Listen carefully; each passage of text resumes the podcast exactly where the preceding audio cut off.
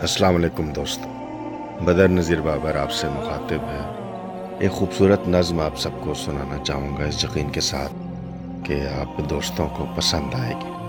اس نظم کو لکھا جناب محمد فیروز شاہ صاحب نے۔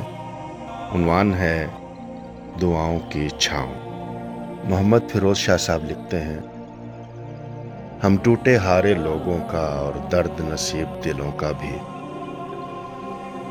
اجڑے ہوئے ویرا آنگن کا، دل پر کھائے ہوئے زخموں کا اور مرجھائے چہروں کا بھی۔ روندے مسلے ہوئے پھولوں کا، شاخوں سے ٹوٹے پتوں کا، پت جھڑ کے مارے پیڑوں کا، دردیلی رت کے لمحوں کا۔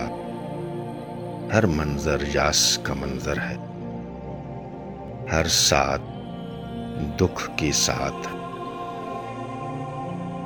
ان سب امراض علم کا ہے بس ایک علاج زمانے میں۔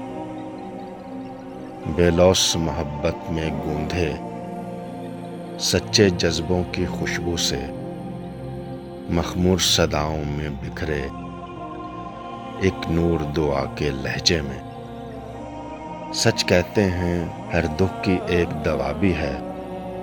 غم کا تریاق دعا ہی ہے۔ لیکن ہر ایک دعا پر تو رحمت کا راز نہیں کھلتا۔ ہاں ایک شفیق سی ہستی کے جب ہاتھ دعا کو اٹھتے ہیں، رحمت کے در کھل جاتے ہیں۔ تب سارے علم دھل جاتے ہیں۔